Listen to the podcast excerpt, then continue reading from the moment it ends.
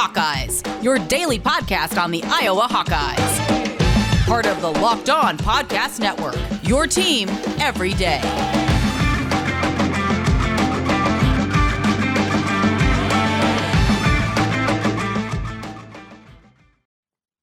Welcome back, Hawkeye Nation, to a Tuesday morning episode of the Locked On Hawkeyes podcast, your daily podcast covering your Iowa Hawkeyes on the Locked On Podcast Network. As always, I am your host, Andrew Wade, and we have another episode coming at you today. We're going to be talking about that men's basketball team game last night versus Penn State. What a disappointing loss. And what is going on with this Iowa Hawkeye basketball squad? We're going to be covering that. Also, we got to talk about the Senior Bowl. The Senior Bowl has a soft spot in my heart. There are zero Hawkeyes in this year's Senior Bowl, but who could be going there next year? We're going to be talking about that. And the Iowa Hawkeye football team lands a coveted three star recruit out of Michigan. Could this be the next Desmond King? We're going to be talking about that all on today's show. Before we get to that, though, I want to thank you all for making the Locked On Hawkeyes podcast your first listen every single day. You can find the Locked On Hawkeyes podcast for free wherever you get podcast at and also on YouTube by searching Locked On Hawkeyes. So let's get into it. Basketball. We're going to get to men's basketball in a roughly 35 seconds. The women's basketball team also had a game last night versus Ohio State. Caitlin Clark was absolutely dominant in this performance, pulling up from wherever she felt like she wanted to pull up at and draining threes left and right. Iowa dominated that game from start to finish, but turnovers were the issue. They ultimately fell to a ranked Ohio State team at Carver Hawkeye Arena, but that was not the worst loss of the night. The worst loss of the night was the men's basketball team falling to Penn State not a very good basketball team on the road.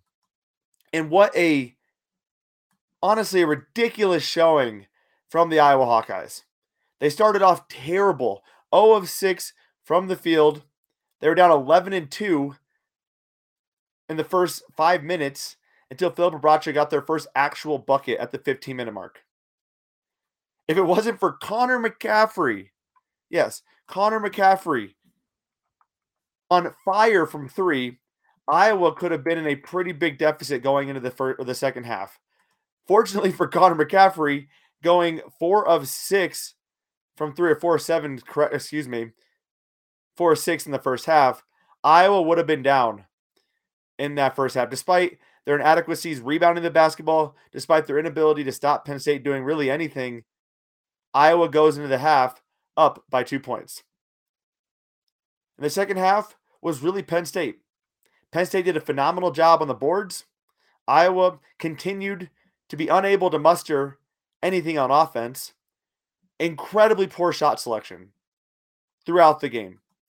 Keegan Murray struggled in the first half. He came on in the second half, was able to put some things together. You like what he saw from Keegan Murray towards the end of the game, uh, putting the team on his back and saying, you know what, I have struggled, but I'm going to go get us a win if I can. Ultimately finishes at 21 points on 4 of 11 shooting, 2 of 7 from 3, 6 rebounds, one really, really timely block, and 4 personal fouls. Just a rough game. Uh, Penn State was hitting a bunch of ridiculous shots. There were some interesting no travel calls, but that was not the reason why Iowa lost this game. Iowa got out rebounded 15 to 14 on the offensive glass, 38 to 29 on the defensive glass.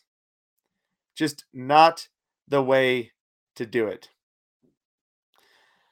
They also only shot 35% from the field. When you hold Penn State to 22% shooting from three, you think, not bad. But when you allow Penn State to shoot 58% from the field, you're going to lose a lot of those games. So, what's next for this Iowa Hawkeye team? Well, they lost to Penn State. They needed to win that game. As I said yesterday, I wouldn't call that a must win. I call it a can't lose and they couldn't lose that game against a poor Penn State team. They're in a very interesting stretch right now. They're 14 and 7. Okay, they have six losses in conference play. They now have a stretch of Ohio State, Minnesota, Maryland on the road, and Nebraska. If they beat Ohio State, you're feeling okay about this team. If they lose to Ohio State, it amplifies the intensity and the importance of every game going forward. Minnesota, Maryland, Nebraska, you absolutely cannot lose those games. Then you get Michigan, Michigan State, Nebraska, Northwestern, Michigan, Illinois. That's not exactly an easy stretch for the Iowa Hawkeyes. Now, they still very much have an opportunity to go to the tournament. but they cannot afford to continue to drop those games. Rutgers, you have to win a close game. Penn State, you have to win that close game. How do you not foul them when you're up three and there's eight seconds left? Send them to the free throw line. Yet they let Penn State shoot a three, they drain it. Penn State wins in overtime or double overtime, nevertheless. So here's some takeaways from that game, uh, and it was not a very fun game to watch. Very upsetting and frustrating. Iowa still sucks at rebounding. They've had some decent performances, but overall, it has been very poor across the board for Iowa rebounding the basketball. They are not going to win a lot of games against quality competition when you cannot rebound the ball just like they can't. There were so many second chance opportunities for Penn State. It was ridiculous. The offense continues to be a concern. Yes, they are eighth in KenPom according to KenPom's adjusted efficiency rankings.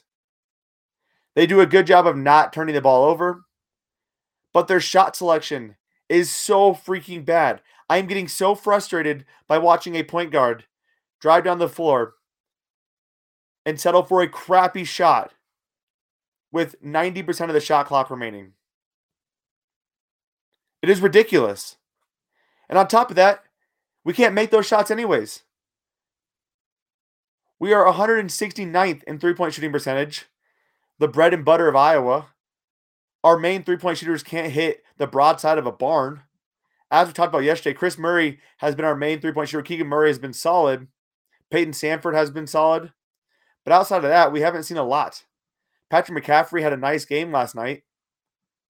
Thankfully. Again, so did so did Connor McCaffery. Not exactly your expectations for how you're going to drain threes.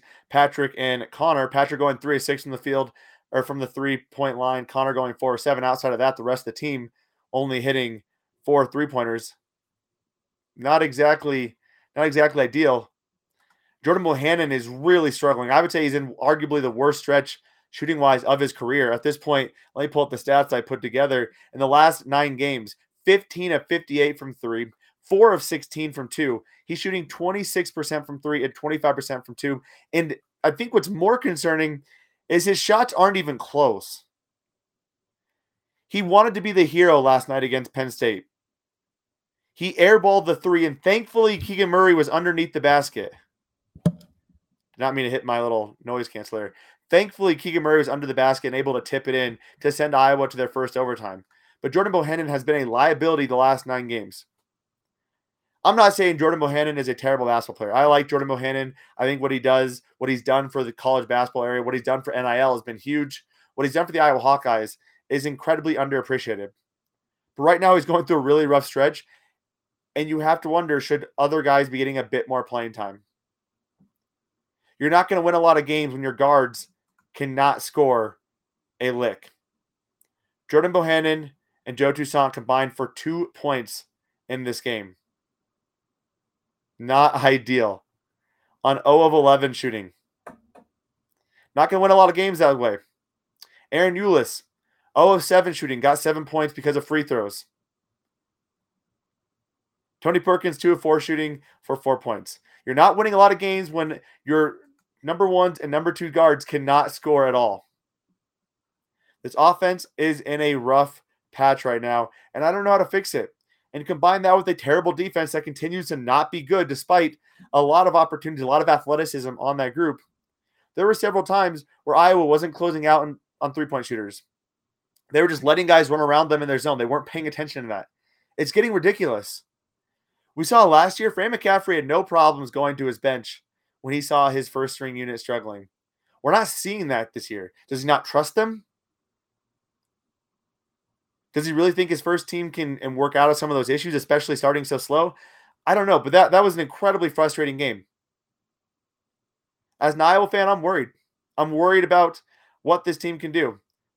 I have to reset my expectations. I thought this is the team that could get to the tournament. They could get hot from three. They could play some defense. They maybe win one or two games. Now I'm thinking, can this team get to the tournament?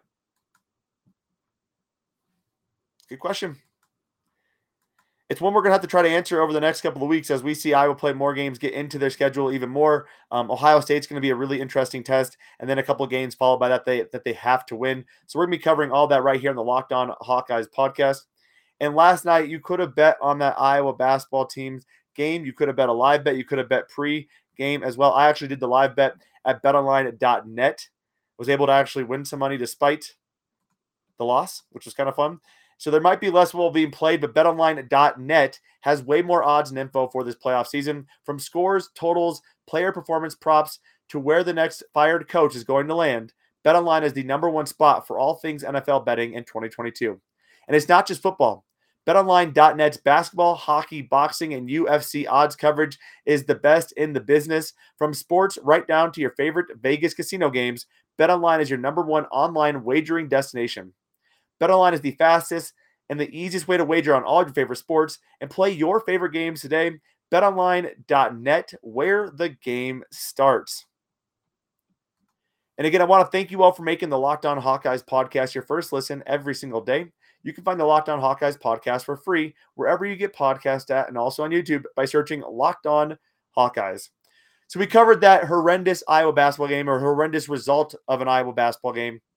Now it's time to move over to Iowa football, talking about the Senior Bowl. And yeah, there are no Iowa Hawkeyes in the Senior Bowl this year after Riley Moss did ultimately decide to come back to the Iowa football team. But that doesn't mean we can't talk about the Senior Bowl has a soft spot in my heart. It's a fantastic opportunity, an all-star game for top seniors across the country. And we've seen Iowa football players in the past really raise their play and raise their draft stock through this game. So, how weird is it to not have an Iowa Hawkeye in the Senior Bowl? Well, let me break it down for you. It has been since 2013 that there has not been a single Iowa Hawkeye in the Senior Bowl. Since 2001, there's only been one year, and that was 2013. Last year, we saw Larry Jackson and Chauncey Golston. In 2020, we saw Michael Ojemudia. 2019, Anthony Nelson. 2018, Akrum Wadley and Sean Welsh. 2017, CJ Beathard, Jaleel Johnson, and Desmond King. 2016, Henry Krieger Coble. 2015, Carl Davis. 2014, CJ Fiedorowicz, Christian Kirksey, 2013, there were no good Hawks able to go. 2012, Marvin McNutt. 2011, Ricky Stanzi, Christian Ballard.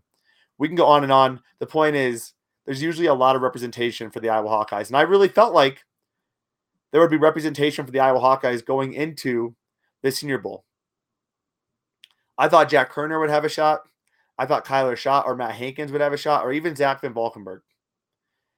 Now, as we've talked about before, this year's draft class is going to be a bit tougher. It's a bit deeper. It has more quality people in there, more upperclassmen, senior players in this draft class because last year they didn't have to go. One of the lowest amount of players in that draft class um, ever definitely impacts this draft class because you have a lot of guys who've now played an extra year of college football. They are that senior level player. So it's going to increase the competition to get into some of these spots. So where Jack Koerner may have been able to get in before, he's not going to this year. Matt Hankins, I definitely think is a guy who could have gone in had he not gotten injured and struggled towards the end of his senior season. Zach Van Valkenburg was a second team All Big Ten player last year. Defensive end's kind of a tough spot to get into, though. You're typically going to have some day one, day two guys not really going to look at a Zach Van Valkenburg. And Kyler Schott, I feel like, is a guy who could have made it, but he struggled this year after coming back from injury. The Senior Bowl is a great opportunity to get in front of coaches. It's a great opportunity to improve your draft stock. Last year, Chauncey Golston improved his draft stock. Alaric Jackson hurt his draft stock because he really struggled in one-on-one pass protection sets. In 2020, Michael Ojemudia had a fantastic Senior Bowl. A lot of one-on-one situations. You would not see. We have not seen Michael Ojemudia in man coverage quite a lot, and so getting a chance to see him there was a good opportunity to see just how well he could do and could he fit in a scheme that was more man-based. So, what does it mean for next year? I think there's a lot of opportunities for Iowa to have some guys at the Senior Bowl, and I'm hoping to represent the Locked On Hawkeyes podcast down there. Sam LaPorta is going to be a senior as one of the top tight ends. I undoubtedly expect him to be there. Jack Campbell is going to be one of the best seniors in the nation next year, an All American candidate. I expect him to be there as well. Riley Moss, coming off a year where he was already invited to the Senior Bowl, I expect him to be invited again. That'd be a huge gift for them, especially if he puts together another phenomenal season. Kaevon Merriweather is a guy we could be looking at too. Uh, kind of flying under the radar right now, but has been a fantastic safety with going on three years of starting experience after this upcoming season. Other guys to keep a lookout on is John Waggoner, Seth Benson, and potentially even Terry Roberts if he does claim the other starting spot, or if Riley Moss slides to the cash, Terry and Jermari are in those cornerback spots. We could see Terry have a fantastic season and potentially declare for the draft if he puts together one of those unprecedented seven, eight, nine interception seasons we've seen from Iowa Hawkeye defensive backs in the past, like uh, a la Josh Jackson. So it'll be interesting to see. And uh, the Senior Bowl, they're going to be obviously breaking down who they are looking at going into next season. There's going to be a, a, nice little list of guys that they have on their watch list, and it kind of depends on on really what happens. It's not just how these Iowa Hawkeye perform, Iowa Hawkeyes perform. It's also how other guys across the country perform, and what scouts are wanting to see. Do they want to see these Iowa Hawkeyes, or do they not? And keep in mind, it's not just guys who are senior in class; it's guys who have graduated. So you could be a redshirt junior, and uh, if you've graduated, you could go there. Tyler Linderbaum is a guy who I'm sure they tried to get, but probably chose not to go. So it's really interesting how this Senior Bowl all breaks down, but a huge event, a fantastic opportunity to see these guys against some of the premier competition across the country. And as we get closer to next year, we'll talk about that watch list. And as we get closer to next year's Senior Bowl, we'll be talking about the guys who are invited or should be invited to that. Um, but nevertheless, I'll be watching this year's Senior Bowl, unfortunately, without a single Iowa Hawkeye there. Coming up, we're going to talk about the recruit that Iowa landed out of Michigan. Could he be the next Desmond King? That's all coming up here in a few short moments. Before we get to that, though, this episode is brought to you by rockauto.com. With the ever increasing numbers of makes and models, it is now impossible for your local chain auto parts store to stock all the parts you need. Why endure often pointless or seemingly intimidating questioning? when wait while the person behind the counter just orders the parts on their computer, choosing the only brand their warehouse happens to carry. You have computers with access to rockauto.com at home and in your pocket. So save yourself some time, save yourself some money, and go to rockauto.com. I have personally gone there and saved 70% on engine air filters by going to rockauto.com. They were shipped directly to my door. It took me less than five minutes, which would have saved me probably 25 to 30 minutes opposed to going to the brick and mortar store. So why wouldn't you go to rockauto.com for all of your auto part needs? So go to rockauto.com right now and see all the parts available for your car or truck and write locked on in their How Did You Hear About Us box so they know we sent you. Amazing selection, reliably low prices, all the parts your car will ever need. RockAuto.com. All right, y'all, we talked about the Iowa basketball teams. We talked a little bit about the Senior Bowl. Now it's time to turn our attention to the Michigan cornerback that Iowa snagged kind of at the last second. A little bit unexpected, you could say. Um, when I saw that Iowa landed a recruit, I was like, who is this guy? We have not heard anything of him to this point.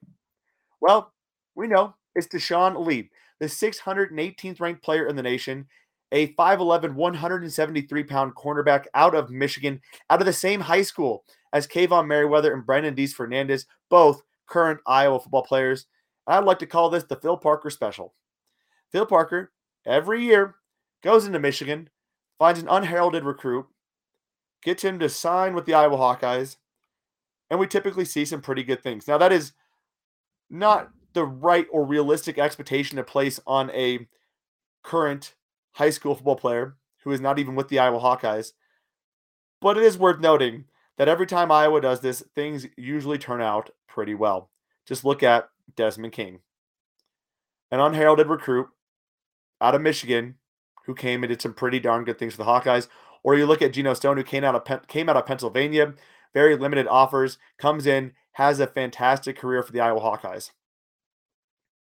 Pretty darn amazing what I was able to do. They have now landed five defensive backs in this class. And you might be wondering, why so many defensive backs? Well, you look at it, they only have 11 defensive backs on the roster that fill potentially five spots. That's not a lot of depth. After if a guy or two gets injured. Plus, you have to look at the fact that several guys could be gone over the next year or two. Riley Moss is definitely gone next year. Kaevon Merriweather is technically graduating next year or would be out of eligibility, but has one year of COVID eligibility. Jermari Harris has two, possibly three years given COVID. Terry Roberts has one, possibly two years. And Dallas Craddieth has two, possibly three years. Now, you don't just because you have that COVID year doesn't mean you need to take it. So you need to be very aware of that and understanding that things could change very quickly. Iowa still has a lot of good talent behind those guys, but you want to make sure you have classes coming in behind. So you're not in a spot where you're starting a walk on corner. Not that Iowa has had issues with that. Look at how Riley Moss has turned out.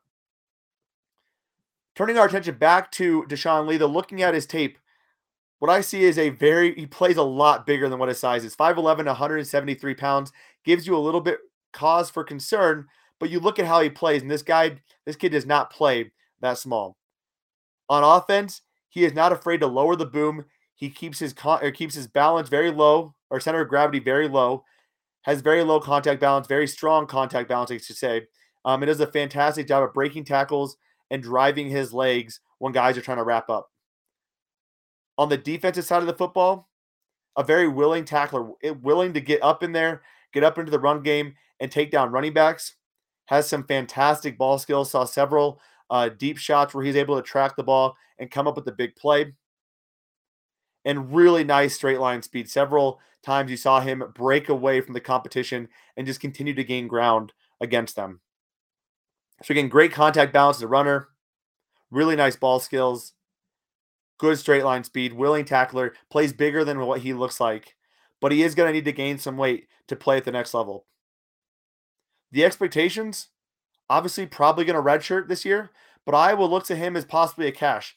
That's what he said, kind of talked about when he went to visit the Iowa Hawkeyes. Looked at him as kind of a cash player. And again, you're going to need to add probably 25 to 30 more pounds if you want to play that cash position, playing that nickel slot or nickel corner corner spot, that slot corner spot, and also being willing to get into the run game.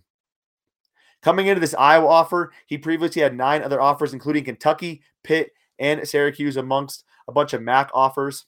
Was a four-year starter and played again both ways. A very dynamic player. This moves Iowa's class up to 27th as of right now, and it's a great opportunity for Iowa to land another defensive back into this class. You have to be very impressed with how well the Iowa Hawkeyes have come down the stretch with recruiting.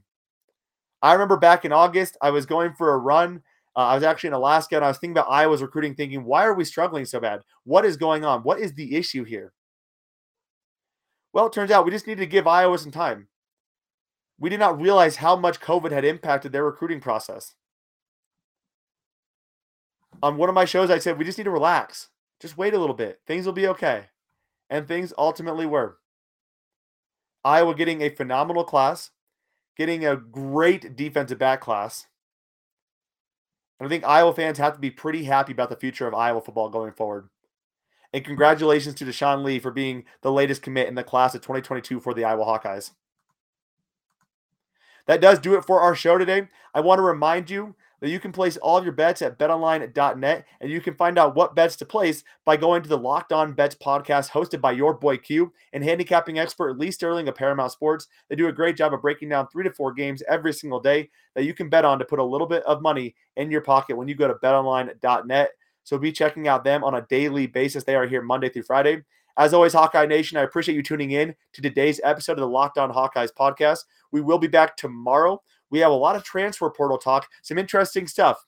Where are these former transfer guys at today? Some very interesting stories we're going to be covering on tomorrow's show. So stay tuned for that. Have a fantastic Tuesday, y'all. And as always, Hawkeye Nation, let's go, Hawks.